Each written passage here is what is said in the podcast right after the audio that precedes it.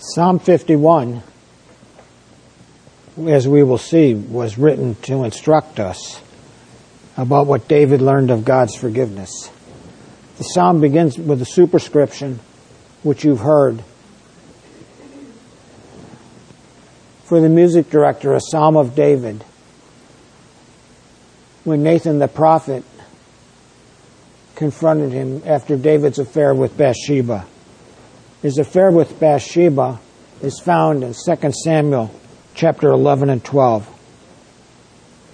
You may want to listen as I review the story for us, which many of you are familiar with.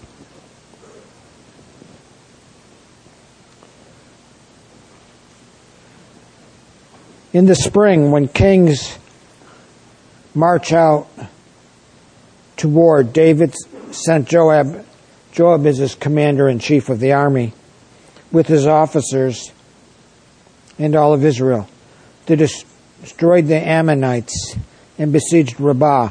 The Ammonites are a tribe near Israel who are kind of historic enemies of the Israelites. So imagine the American army marching out to attack Canada, something nearby.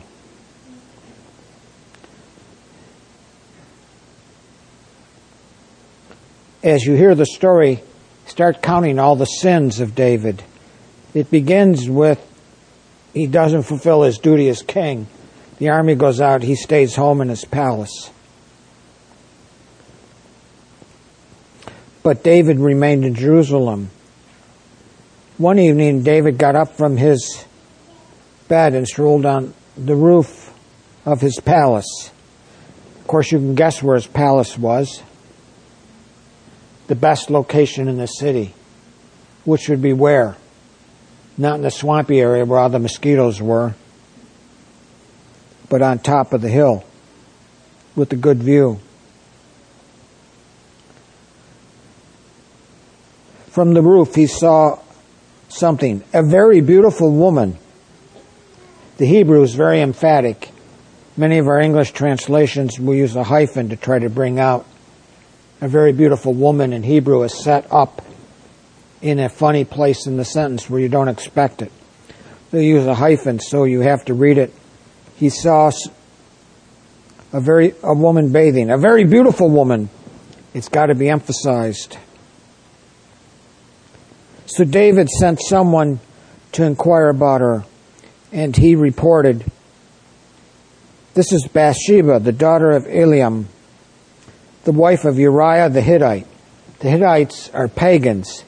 They're a warrior nation in what modern day Turkey, Asia Minor. They're famous warriors in the ancient Near East and were brutal warriors. So he's got this man, Uriah the pagan, is how I would probably paraphrase it so you get the point. Uriah the non Israelite. He's not a member of God's chosen people. He's a Hittite. He worships pagan gods. So David sent messengers to get her. When she came to him, he slept with her. No, he had just been, she had been purifying herself from her uncleanliness. She returned home. The woman conceived and sent word to David and said, I'm pregnant. So people sometimes say, What's this woman bathing on the roof where anybody could see her? Not many people walked around Jerusalem in those days on stilts. The Old Testament law required the roof to have a parapet, a short wall around the edge of it, so that no one would be able to see her except David, who's got this palace in the prime location. If you're a realtor, you know they always say the key to realty is location, location, location. So he's got the best location. That's why he can see her. She sends word to him next month and says, I'm pregnant. David sent orders to Joab, that's his commander in chief. Send me Uriah the Hittite. So Joab sent Uriah to David. When Uriah came to David, David asked how Joab and the troops were doing, how the war was going. Then he said to Uriah, Go to your house, wash your feet, Sir Uriah left the palace, and a gift from the king followed him. He wants to get him and his wife in good mood. The cover up is started. The secretary erases the missing tape, so to speak, to par- parallel when our nation went through such a trial. But Uriah slept at the door of the palace with his master's servants. He goes to the gate, which would have been stone, and he lays down there to go to sleep instead of going home and being spending the night with his beautiful wife. Even though a gift was sent with him, you can guess what the gift was. Something to get him cranked up, I would assume.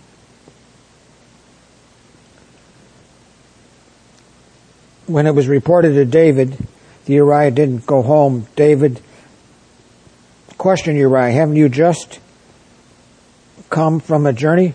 Why don't you go home? Uriah answered David, the ark and Judah are living in tents. And my master Joab, the commander in chief, and his soldiers are camping in the open field. How can I enter my house to eat and drink and sleep with my wife? As surely as you live and by your life, I will not do this. Stay here today also, David said. Who's righteous? This man, Uriah the pagan, recognizes what this is the right thing to do. David knows the right thing to do and he isn't doing it. He isn't with the troops. He's been with Uriah's wife. So Uriah the pagan has become more righteous than David the king of Israel. Another sin to put on the list. Stay here today also, David said to Uriah, and tomorrow I will send you back. So Uriah stayed in Jerusalem that day and the next, and David invited Uriah to eat and drink with him. And David got him drunk and went out. He went out in the evening to lie down on his cot with his master's servants, but he did not go home. The next morning, David wrote a letter to Joab and sent it to Uriah. To parallel the Nixon tragedy in America, it's the missing section of the tape. For years, I've wondered why Joab has such influence over David when you study the life of David, it's clearly this is a general who should be sacked. And he doesn't get sacked. I think the reason is Joab's got the note. And every time David wants to move against him, he holds it up. He goes, Hey, you want to end your career? It's right here, buddy.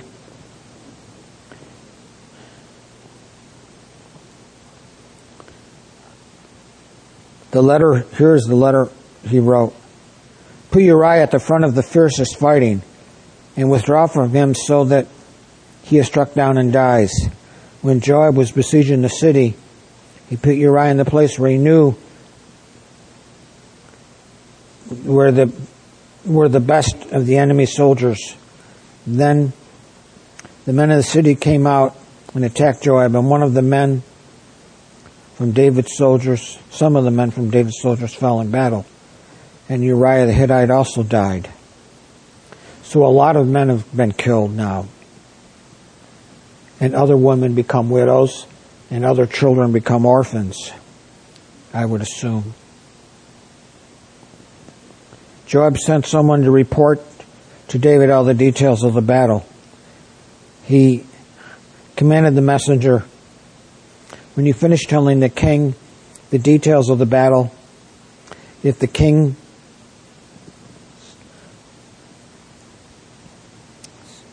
messenger gets stirred up and he asks you, Why'd you get so close to the city to fight? Didn't you realize they would shoot from the top of the wall?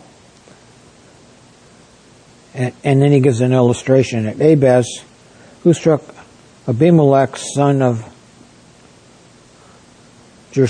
Beth. A woman, didn't a woman drop a millstone on him from the top of the wall so that he died? Why did you get so close to the wall? Then your servant Uriah the Hittite is dead also. The messenger left. He reported to David all that Joab had sent him to tell.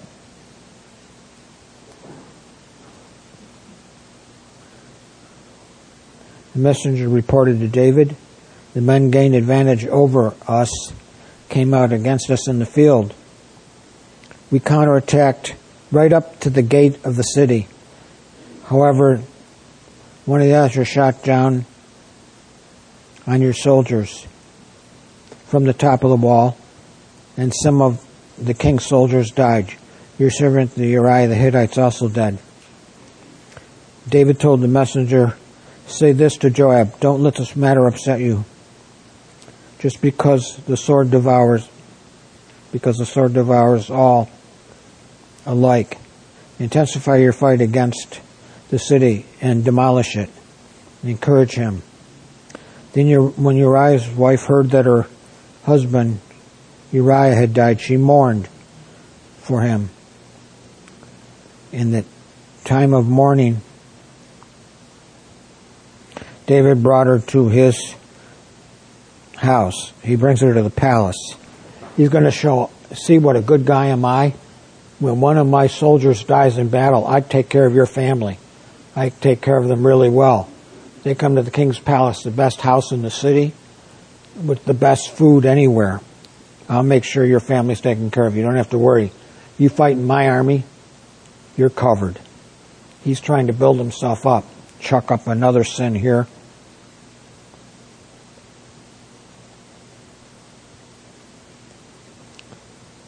And he became, she became his wife and bore him a son. However, the Lord considered what David had done to be evil. So the Lord sent Nathan. Nathan is the prophet to David. When he arrived, he said to him, Nathan's going to come at it obliquely by telling a story. There were two men in a certain city. One was rich and the other was poor. The rich man had a large number of sheep and cattle, but the poor man had nothing but a small ewe lamb that he had bought. He raised it. It grew up with him and his children. It shared his meager food and drank his cup and slept in his arms and was like a daughter to him. Now, a traveler came to the rich man but the rich man could not bring himself to take one of his own sheep or cattle to prepare for the traveler who had come. Hospitality is a requirement in the Middle East. So a traveler comes, you must show him great hospitality and prepare a wonderful meal. Remember when the angels came to Abram, he immediately slaughters an animal and has his wife, sorry, start preparing a meal for his guests. So this man takes the poor man's ewe lamb and prepared it for his guest. David was infuriated with the man and said to Nathan, As the Lord lives, the man who did this deserves to die. So David reflects and renders a judgment. because he has done this thing and shown no pity. He must pay four lambs for that lamb. Nathan replied to David, You're the man. And the Lord God of Israel says, I anointed you king over Israel, and I delivered you from the, the hand of Saul. When David became king, Saul mounted a campaign to capture him. Something like we did against a man in the Middle East who attacked our nation through his operatives. Saul wants David be dead, puts a price on his head. God said, I delivered you from him.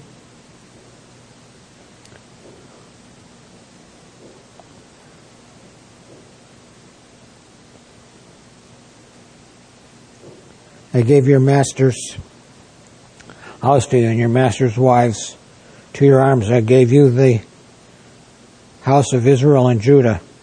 David became king over Israel would split into two sections, a northern kingdom and a southern kingdom. David was king over the United Kingdom. So he had what even Saul didn't have when Saul was king. You struck down Uriah the Hittite with the sword and took his wife as your own wife. You murdered him with the Ammonite sword. Therefore, the Lord will never leave your house because you despised me and took the wife of Uriah the Hittite to be your own wife. This is what the Lord says. I am going to bring disaster on you from your own family. He will take your wives. You may know the story of Absalom where David's own son started a rebellion to become king. He didn't want to wait for succession to take place. And he took David's wives. David had to bear the shame of seeing his own son rebel against him. This is the judgment the Lord pronounces on him. David responded to Nathan, I have sinned against the Lord. Nathan replied to David, The Lord has taken away your sin. You will not die. However, because you treated the Lord with such contempt in this matter, the son born to you will die. Then Nathan went home. The Lord struck the baby that Uriah's wife had born to David, and the child became ill. David pleaded with God. He fasted. He went home and spent the night lying on the ground. The elders of his house stood beside him, urged him to get up from the ground. But he was unwilling, would not eat anything. So the baby gets sick and for seven days and seven nights, the baby is dying. And David has his face in the dirt. He's praying for the baby to live. My hunch is, is this is when Psalm 51 was really composed, while he was laying on the ground thinking about his sins. Murder is a capital offense. Adultery is a capital offense. He's guilt. He should be hung several times over. And he knows it.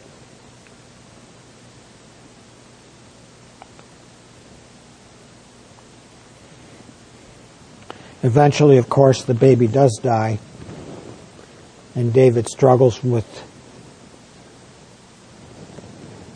what has happened. Psalm 51, I believe, was written in this time.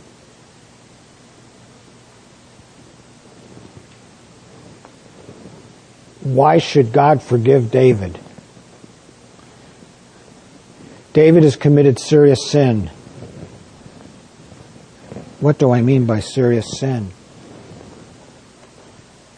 I mean the kind of sin that makes us think we're, we could never be forgiven for what we've done we're unworthy of being forgiven.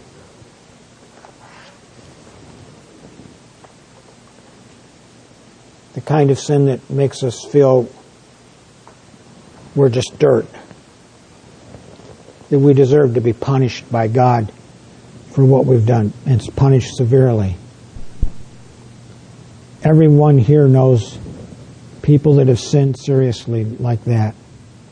Some of you are in that category and struggle with finding God's forgiveness.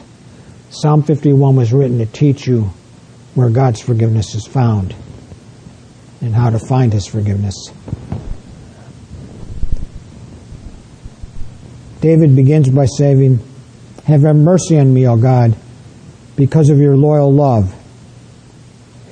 Because of your great compassion, wipe away my rebellious acts, my transgressions in many of your translations.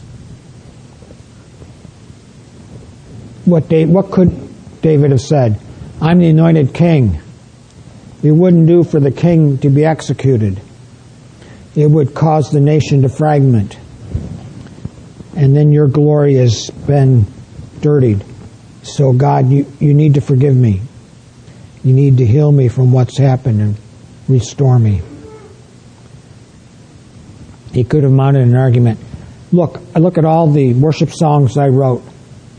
The biggest book in your Bible is probably the book of Psalms, depending on the, the font size that they used when they printed it.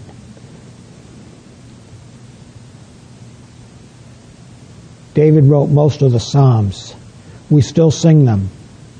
We still read them.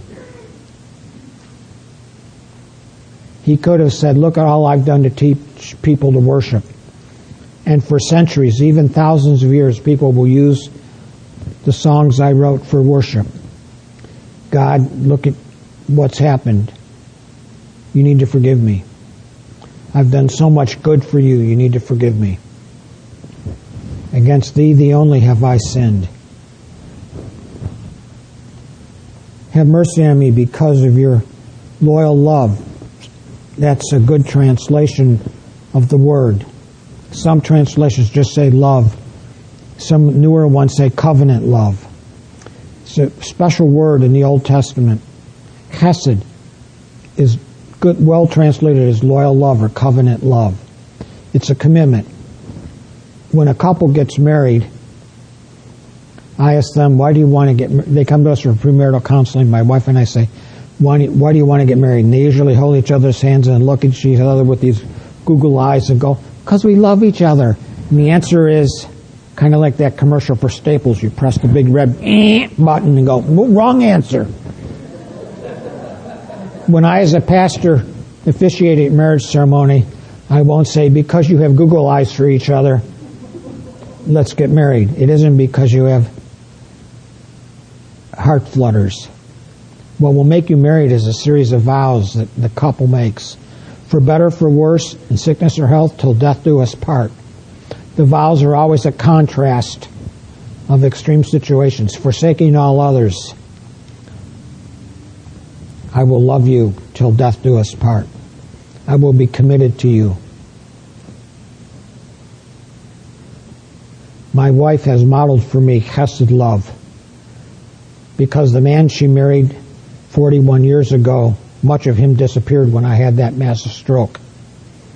It took away so much of my abilities to move my arms, to think, to act. And so I'm constantly praying, God, heal me. I want to give a testimony this morning. We often say Jesus is our healer in the alliance, our Savior, our sanctifier, and our coming King. He is our healer.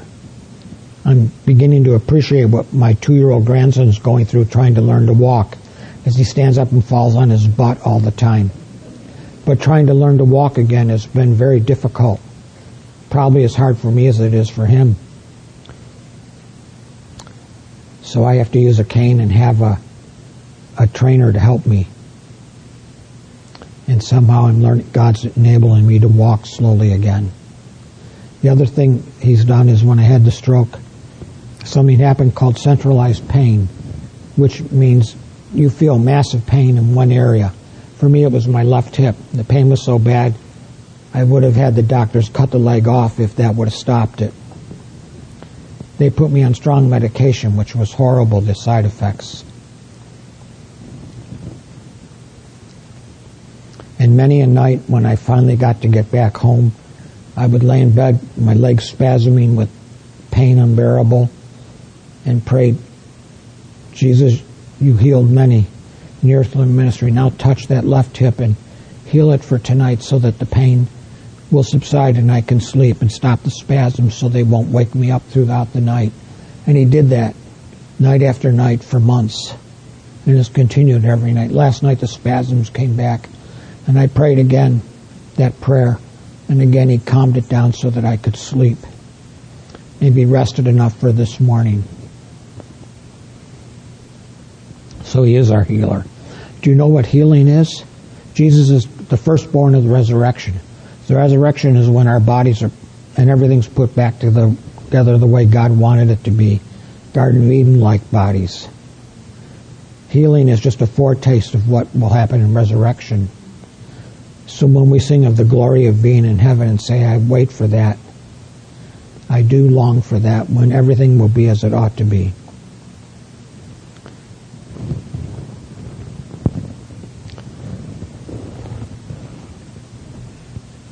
Have mercy on me, O God.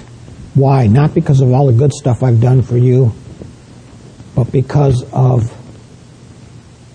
what is mercy? He asks, first of all, for mercy. He doesn't ask for what we would probably ask for. Mercy is favor shown on one who doesn't deserve it and can never repay it. According to your, your covenant love, your commitment, committed love to me, your love which will never soften, never change, never disappear. You're, you're loyal in your love. So we praise that simple prayer. According to your great compassion, wipe out my rebellious acts, my transgressions. In the older translations, it says. What a transgression is, a rebellious act. It is rebellion against the constituted authority. What is he saying as the king when he says, wipe away my transgressions? Imagine Richard Nixon saying, my fellow Americans, I have violated my oath of office. I have violated the Constitution.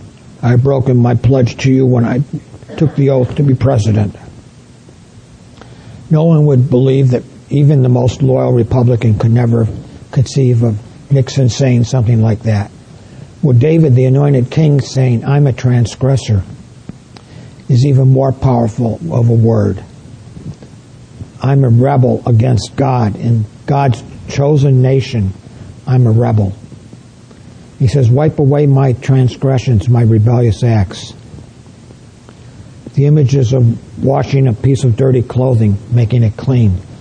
Uh, how did you learn to write? Probably with one of those pencils as thick as your thumb that you kind of held clumsily and clumsily made letters and wore out many an eraser erasing the paper trying to make the letter look nice so the teacher would be happy.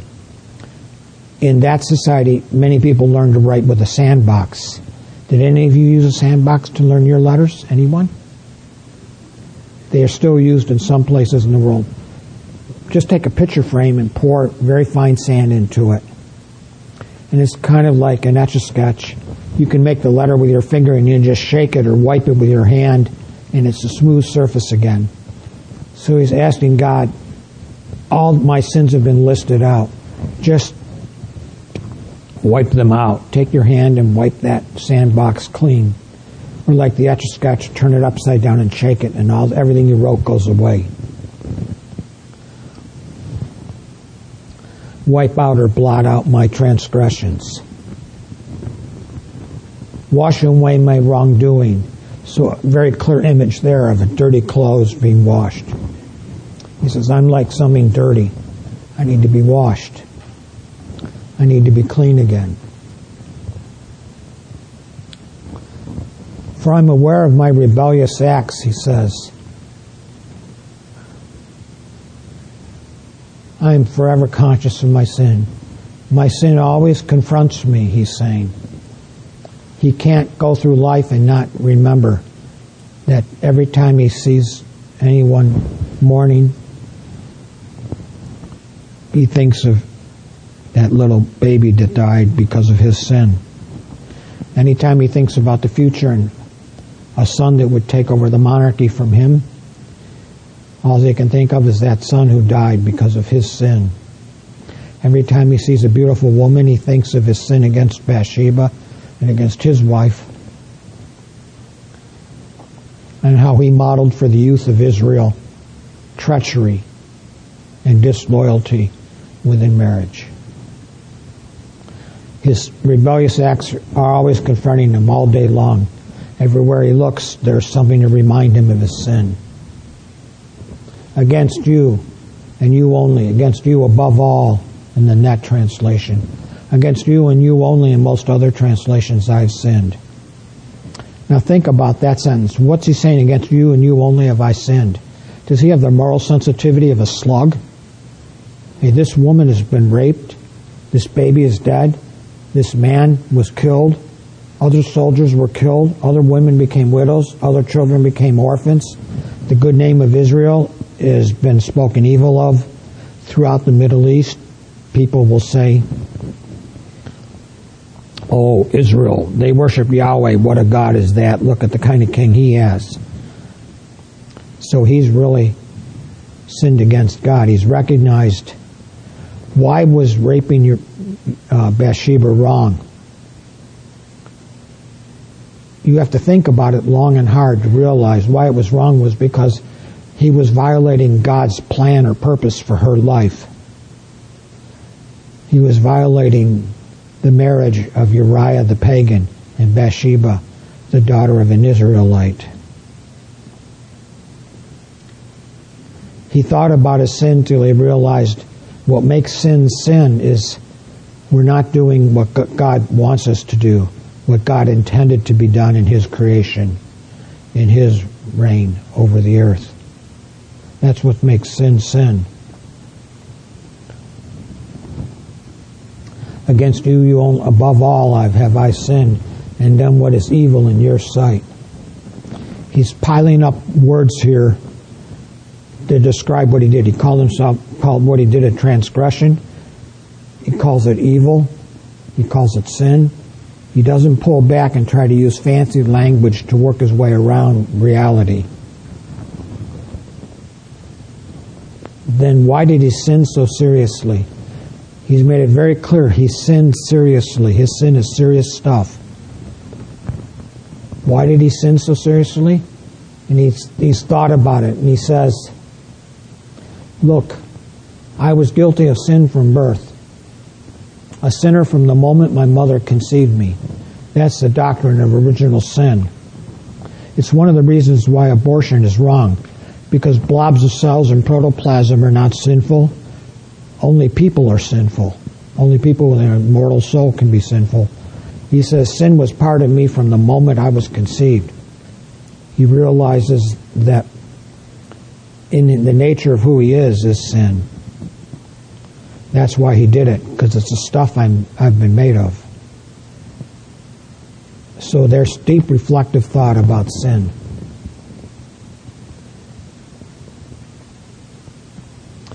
Then he says to God, You desire integrity in the inner man. He knows God wants us to walk in holiness. And he recognizes what's inside him is not holy in the uh, comic strip Peanuts, there's one character that's kind of interesting. His name is Pigpen. If you read the comic strip Peanuts, you know Pigpen, wherever he walks, there's always this cloud of dirt that follows him. Pigpen is sinful from the moment of conception. There's dirt or filth that just surrounds him. That's who he is. That's why his name is Pigpen. Because he's always dirty. David would have said, that should be my new nickname. That's what he's recognizing about himself when he says this. Now, if I may make a little aside, which we'll come to more focus next week, one of the reasons many people never find forgiveness is they don't deal with their sin as David did here. They don't look seriously at how at how serious their sin was and why they sinned so seriously. For many years, my wife and I taught at sem- major seminaries. One of the things I began to realize in working with entering students is many of them came to seminary out of a desire to be worthy of forgiveness. There was serious sin in their background. I remember one stunningly beautiful young woman who came to one seminary I taught at. And a student came to me who had started dating her. He said, I really like her but he had discovered that she was a party girl at the university, had sinned seriously, was very promiscuous. And he said, What do I do with this? And he didn't know how to handle that in her background because he was starting to like her a lot and he was hoping that it would move from like to something more. It quickly became evident that one of the reasons she had come to seminary was to be worthy of God forgiving her and restoring her. Every pastor knows that one of the best ways to find someone to run a ministry that's hard to staff is to find someone who feels guilty because they'll work like crazy in the church trying to be worthy of being forgiven, which David has removed. He's not said, I'm worthy of being forgiven. He says, I'm a sinner, and what I did was rebellion against you. There's no attempt to hide it. Then his petition, his prayer, wash me and I'll be whiter than snow. Grant me the ultimate joy of being forgiven. He wants to be forgiven, and he will unfold in here what forgiveness means. That the bones you have crushed rejoice. He's saying what this, the recognition of how evil he's been and the, that he deserves the judgment of guilty has crushed him. He doesn't have any structure inside to hold himself up anymore. that the bones you have crushed rejoice, like his bones have been crushed.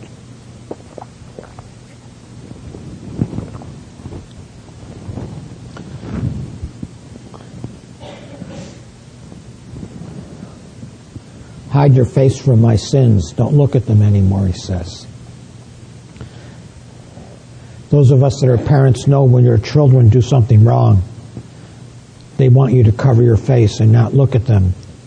The most painful thing for them is when the parent knows that the child has done wrong and that and looks at them.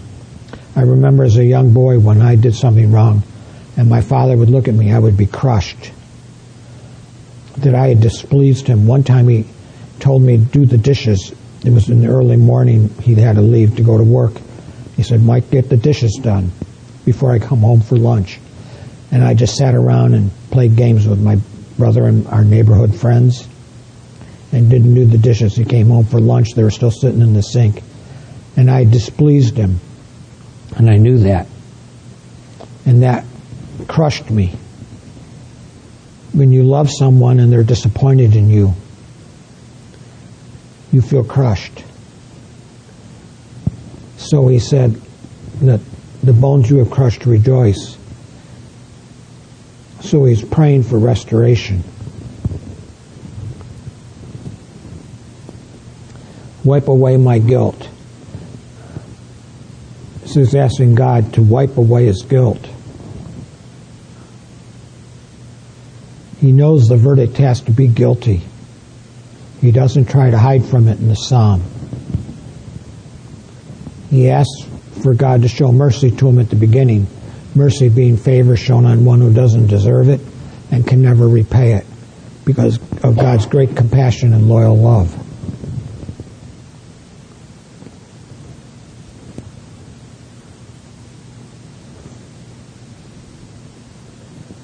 Then verse 12, then I will teach other rebels your merciful ways. His stated purpose is to teach those who have sinned seriously God's ways of great mercy and compassionate forgiveness. So if we're in that cat, you're in that category of one who has sinned seriously, has serious sin, or if you have a close friend, Psalm 51 is for them, that they might learn of God's ways towards a serious sin. Lord, give me words and my mouth will praise you. One who's been forgiven should give their testimony to other people. Testimony is the statement of what God's done.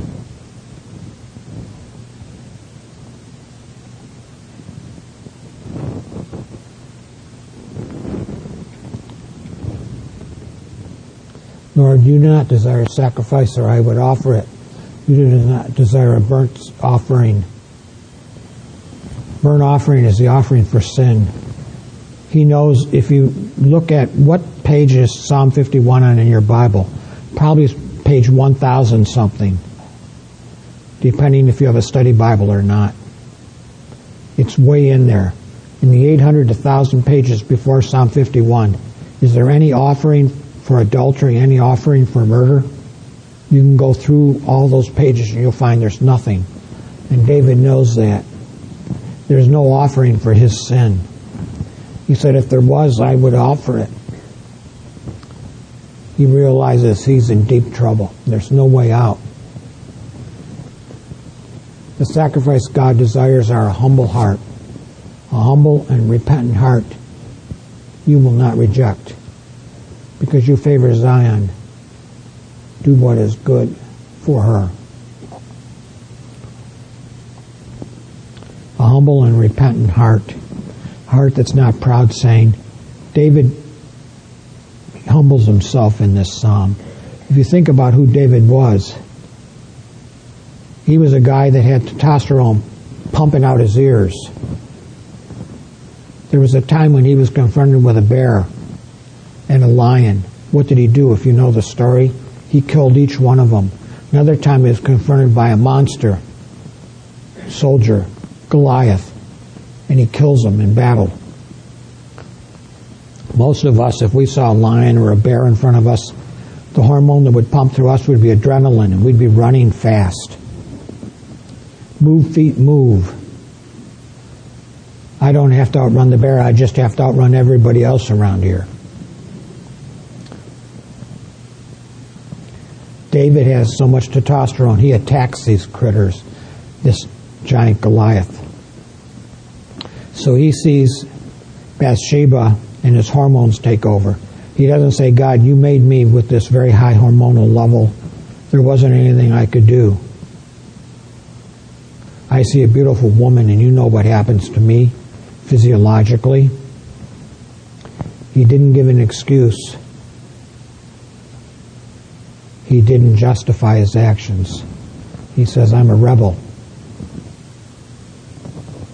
what you desire God is a humble and repentant heart. And he shows us what repentance is when he reflects on how serious his sin was and how seriously he sinned and why he sinned so seriously.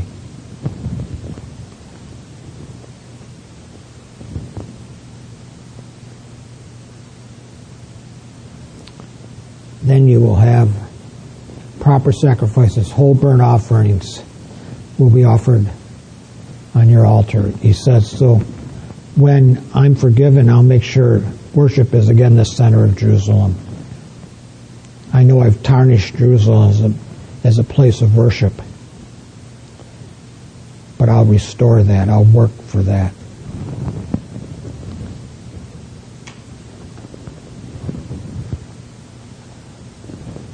So for the serious sinner, the person who feels that I've sinned so bad. How could, how could God ever forgive me? I'm not worthy of being forgiven. Psalm 51 was written to tell us what to do, to deal with our sin, which is the essence of repentance. Repentance is a real change of mind and attitude. David's had a change of mind and attitude towards what he's done, who he is and what he's done.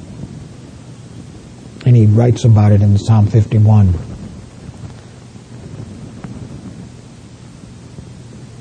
Next week we will finish looking at David's request for full forgiveness and what God offers us when he forgives us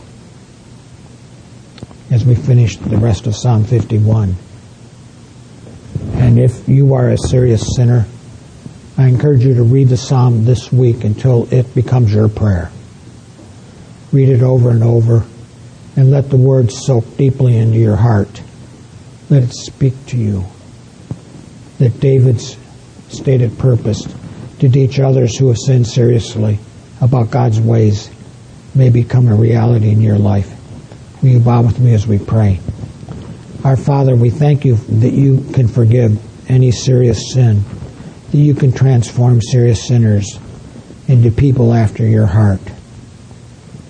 We thank you that even when there seems no way out to us, you can provide a way of escape a way of forgiveness and restoration. I pray that those who have sinned seriously here or who may, may be married to a serious sinner, or have one in their home or extended family, will find the truth of Psalm 51 in their own experience in family and relationships. And that those who need to find full forgiveness will find it as David did. We pray this, Father, for your honor and your glory, because you've given us this passage in your word to teach us these truths. So, O great God, have mercy on us according to your great compassion. Blot out our sins, we pray. In Christ's name, amen.